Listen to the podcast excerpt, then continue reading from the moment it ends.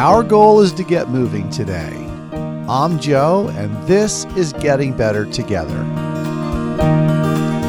Day 12 Emotional Fitness. I wanted to take these couple minutes today to focus on you. For the record, I went on my one hour, one minute walk, and that's in the books. But you're on day 12. Maybe you finished day 12. Maybe you're heading off for exercise sometime after listening to this. Day 12. Let that sink in for a moment. That's a big deal. Many of you are on your 12th consecutive day. Some of you have had a few challenges along the way, but you're back for day 12.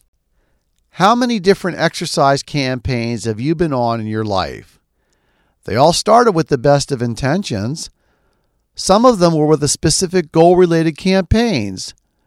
Others were in the, well, I just need to get in shape category. What are you feeling differently about this campaign? Clearly, this connection we share is something different and new and maybe that's just enough to stay connected to your commitment. If you think about it, a couple weeks ago you started by throwing down the gauntlet. None of us are different people physically today, but we are different emotionally. At this moment, you're holding on to your promise to make yourself feel better. Even if you're not faster or trimmer or stronger yet, you've taken a big step because you've latched on and you haven't let go. Great job. That's worth celebrating. Go out and have a great day and remember you're doing this. Nice. I hope you'll come back tomorrow. These daily check ins is what will make a difference for you and me.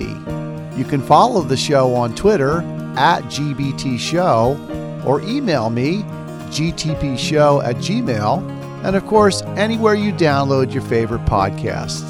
Until then, I'm Joe.